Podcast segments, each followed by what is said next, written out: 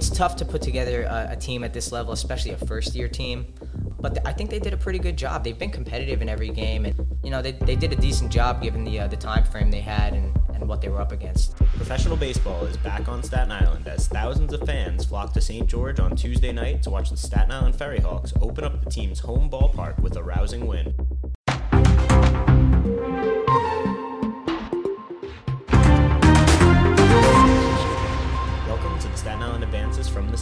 Podcast bringing you an inside look at the biggest stories on Staten Island with the reporters who cover them. I'm your host, Erik Bascome, and this week I'm joined by Staten Island Advance sports reporter Nick Regina to discuss the borough's new professional baseball team and the Ferry Hawks' commitment to engaging the Staten Island community. Thanks for joining me today, Nick. We've been doing this podcast for almost a year now, and this is actually the first time that we've had someone on to talk sports.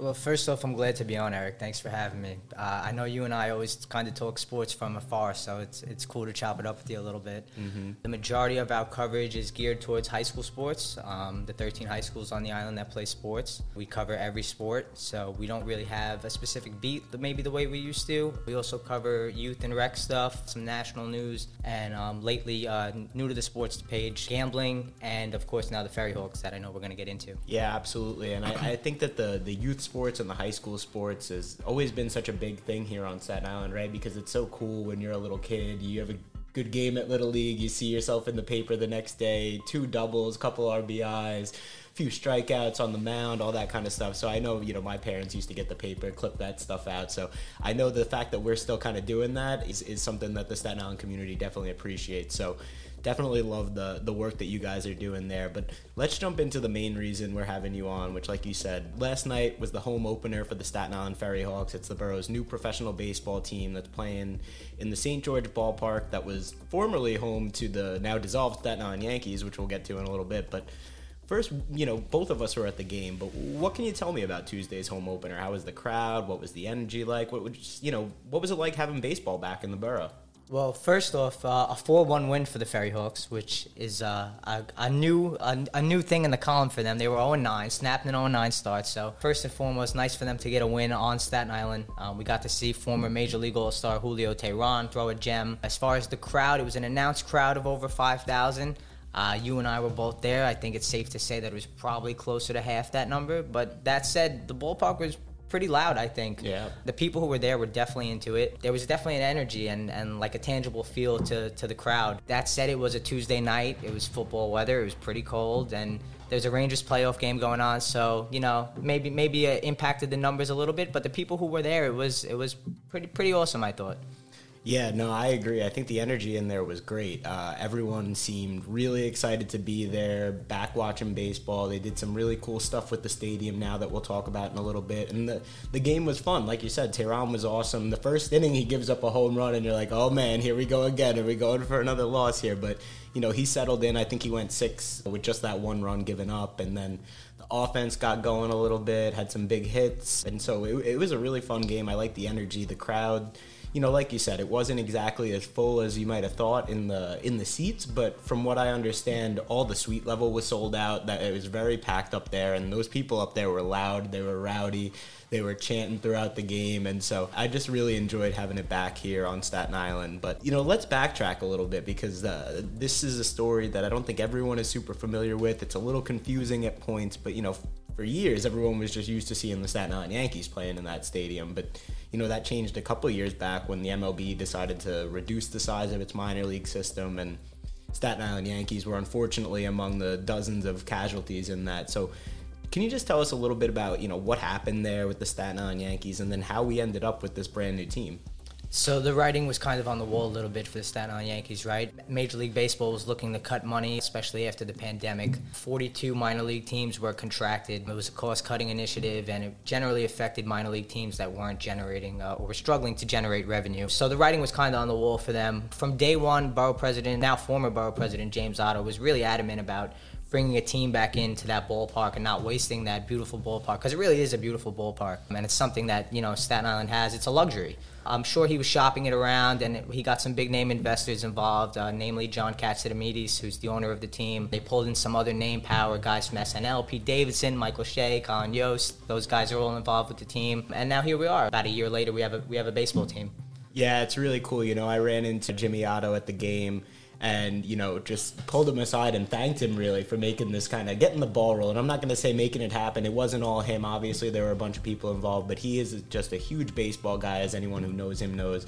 And that was one thing that he was really set on doing before he left office was making sure that he found a way to get that ballpark used and get baseball back, kind of in Staten Island. And and I really commend him for for the work he's done there. But let's get into a, another kind of interesting part of this. So you know, a lot of baseball fans are familiar with the old uh, minor league system that the Staten Island Yankees were in, but the Ferry Hawks are actually in the Atlantic League, which is a partner league of the of the MLB, but the teams are not necessarily tied to any major league clubs or in the actual minor league system. So, for our listeners who are kind of unfamiliar with it, what, exactly is the Atlantic League? How does that work? So, the Atlantic League is an independent professional baseball league. There's a number of them in the country, but the Atlantic League is generally recognized as the, the top independent league in the country. It's professional baseball, it's not minor league baseball. There is definitely a distinction, but the overwhelming majority of the players in the league are former minor leaguers.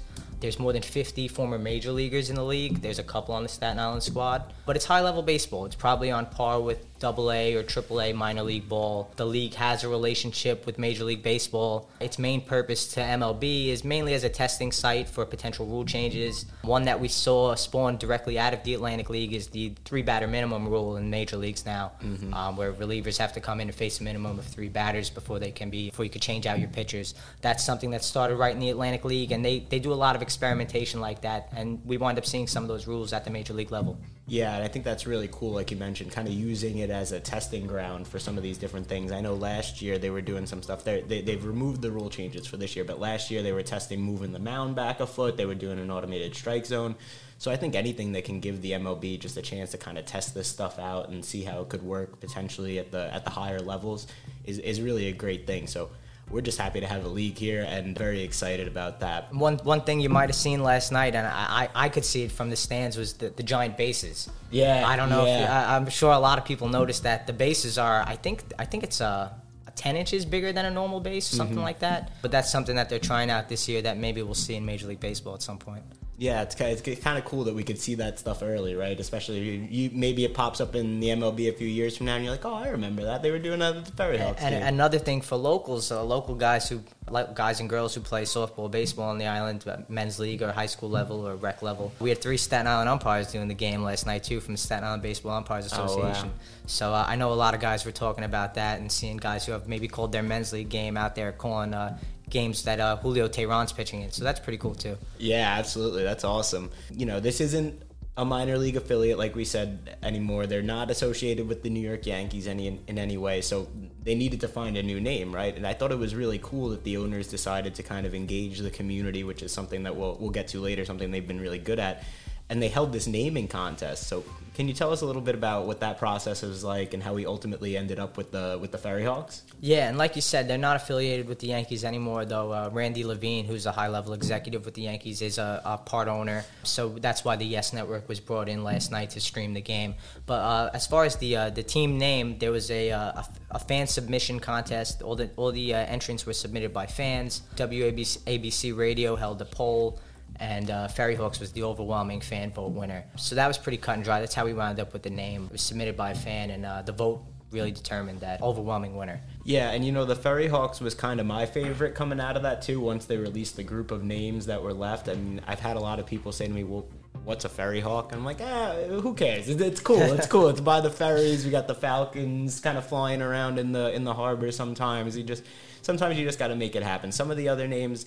they were all right. I mean, the Green Belters reference to all the Green Belt, the park space that we have here. That one's okay. You know, they had the, the Harbor Heroes, which, you know, to me kind of sounded like a spinoff of the Paw Patrol. So I wasn't really a huge fan of that one. But I thought it was cool that they've kind of found ways to incorporate the other names into some of the stuff that they're doing at the stadium now. So you've got the the mascot Frankie is wearing a green belt, kind of a, an homage to the to the Green Belters name. The they're doing you know the salute to service stuff that a lot of teams do. They're doing the harbor hero of the game, which was the the Olis family, which I thought was a really nice touch during the home opener. So I think they did a really good job with the naming process and an even better job with the logos, the colors, the uniforms. I think the Ferry Hawks just kind of lends itself very well to that. So uh, I was happy with the name. I know some people are like what's a ferry hawk? But uh, whatever it is, I like it.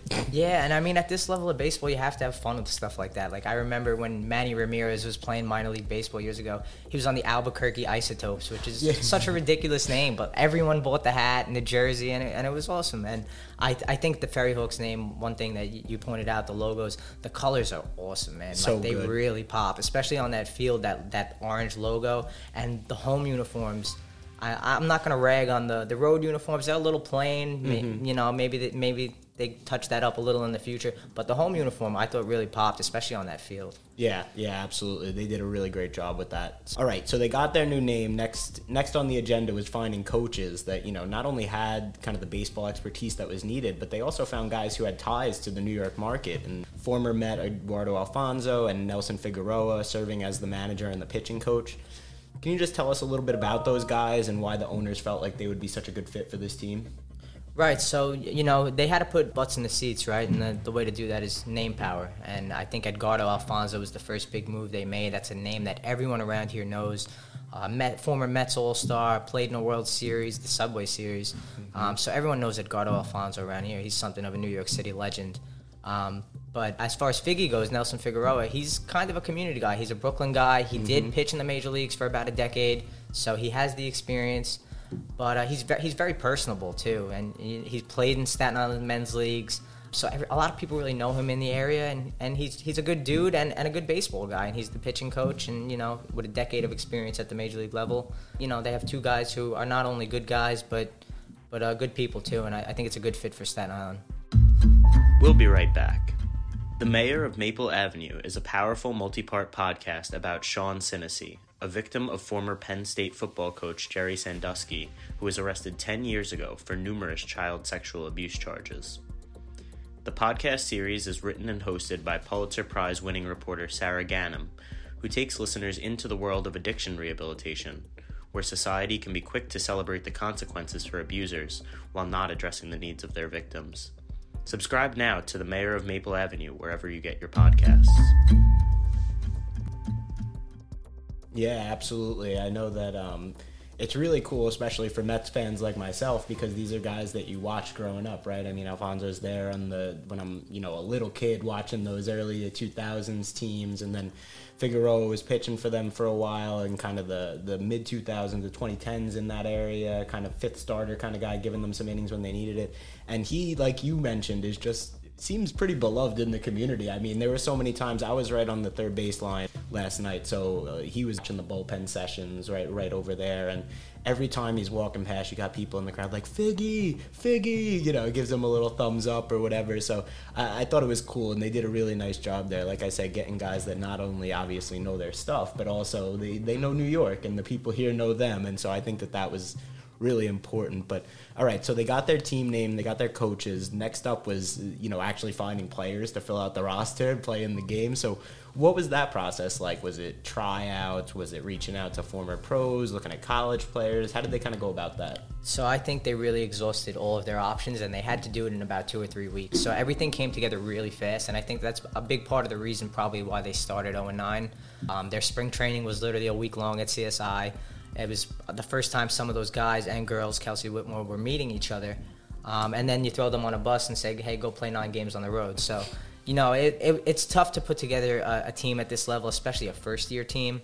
But th- I think they did a pretty good job. They've been competitive in every game, and, and some of the players, um, you know, obviously Kelsey Whitmore is the name everyone knows. USA national women's baseball team, college soft, softball star at Cal State. You've probably seen her on MLB Network this week if you, if, you, if you watch, you know, so she, she's a big name.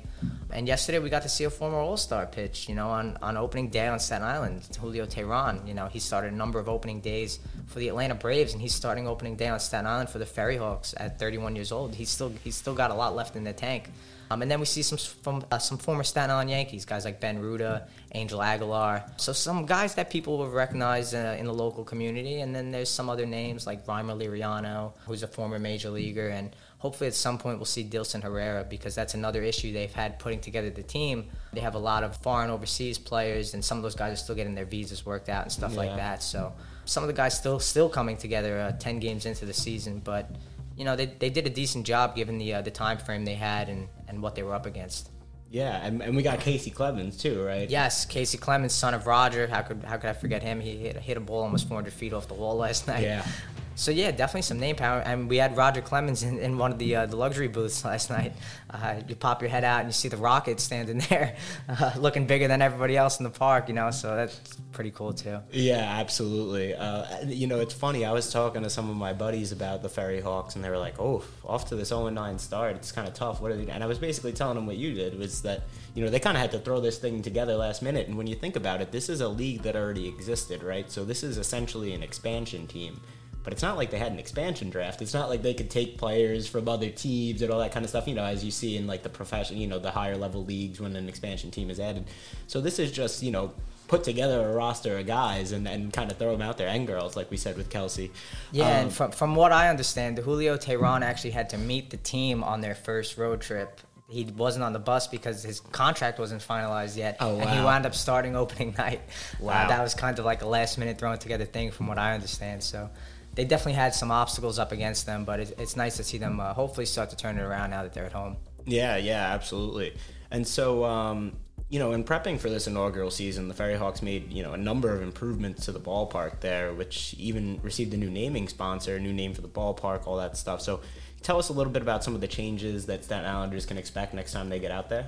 Yeah, I mean, two, two or three of the, the real tangible things that you'll feel at the ballpark. One, the playing service uh, surface, like we mentioned, uh, that field is unbelievable with that view of the Manhattan skyline in the background.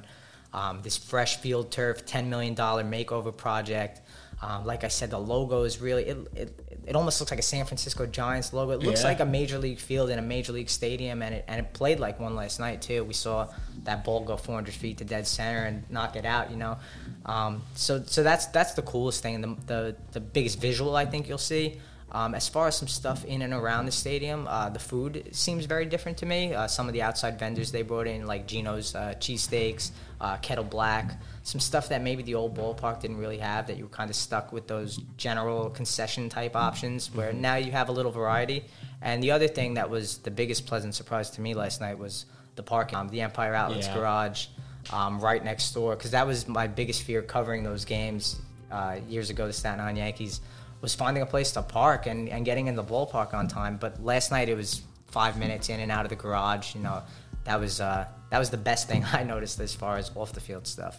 Yeah, absolutely. I thought it was interesting too. This is a, a trend that we've seen with a lot of uh, stadiums and arenas lately is going fully cashless. You know, COVID kind of prompted this, but I think places are coming to realize it's just a lot more efficient. So, you know, everywhere you go, you buy a beer, you buy food, you buy merch, you just kind of tap your card and go, which is nice. And then for the people who, you know, might not have a card or only carry cash, I saw in your article, I thought this was interesting. They have kind of these reverse ATM machines they're talking about where you put in money and then they give you kind of like a disposable card for the venue that will have that set amount on it. So I thought that was kind of a cool workaround to, you know, have all the benefits of the cashless, but then also allow people, if that's, you know, their primary way of paying things, to, to still be able to obviously buy stuff at the stadium. So I thought that was really cool too. But Yeah, almost like an arcade, right? Like going to Dave and Buster's. Exactly, exactly. You load twenty bucks on for a couple beers at a hot dog, but uh, so you know we we've touched on this a little bit, but you know it's been a slow start for the Ferry Hawks. Uh, that might even be a bit of an understatement, but we did get this one win. Uh, and they have another game. Uh, so you know, just for our listeners, we are recording on Wednesday afternoon. They have only played the the one home game so far. They're one and nine, but by the time you listen to this, it might be a little different. But, you know, so uh, what can the team do, you know, to kind of improve on where they are so far and, and get a few more wins as we kind of get going into the into the teeth of the regular season? Well, there's definitely some physical things they can clean up, right? But talking to some of those guys, Nelson Figueroa, Kevin Krause, some of the guys on the team, uh, it seems like it's almost a, more of a mental thing. Like uh, they, they're tr- really trying to build the chemistry. Nelson Figueroa is a former New York Met and the pitching coach for the Staten Island Ferry Hawks. It was a tough spring training here in Staten Island. Uh, cold weather mixed with rain, and you know we could only get so much work in. Eight days this isn't enough to you know know exactly what we have and who we are as a team. Uh, we went on a 10-day road trip, starting with a 10 and a half hour bus ride. We get in and uh, get right to work. And every one of those games were pretty close. You know, we keep our heads up and we keep going out there trying to change the outcome of the game, but the intensity has to remain the same, and we have to not make the same mistakes twice. It's very tough to say, you know, we're having fun because of the 0 9. This isn't how anybody predicted that it was going to start. um, difficult conditions, but hopefully you build from this. There's 132 games in the season, and so we still have a, a lot of games left to play. Again, like I said, a lot of these guys haven't even known each other for a month yet, let alone played and practiced together. Um, Monday night, they took the field on Staten Island for the first time for, for a, a quick two-hour practice, and then Tuesday they're they're playing a game on it for the very first time. They were at CSI for a week, so they really haven't played baseball on Staten Island. A lot of these guys really haven't played or even talked to each other before. So I think the biggest thing is probably the chemistry and building that. But as far as on the field, uh, the bullpen's really shaky. We saw that almost play out last Yeah, night in the did. ninth inning where they stranded the bases loaded, tying run on first. But uh, the bullpen's cost them a couple games. They could probably easily have three or four wins by now if uh, if they clean things up. And leaving runners on base. Um, they left nine guys on again last night. They left the bases loaded early in the game. Um, I, I think one of the strengths of the team will be the offense. They, they've lost six of those nine games by two runs or less. I think the bats will need to carry them, and I, I think they will. They, they just need to put together a, a couple timely hits and maybe a little more consistency. Yeah, absolutely. Like you said, it's not like they're getting blown out. Like they start 0 and 9, but they're in most of those games. Those are some tough losses mixed in there.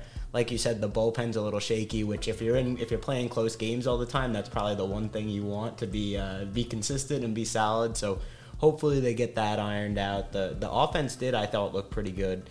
Um, so uh, hopefully they'll kind of get on a roll here as we keep going. And you know, before we go, just one other thing that I wanted to touch on that I've really appreciated about the Ferry Hawks in their uh, short tenure so far is that the owners are like really, really committed to involving and engaging the Staten Island community.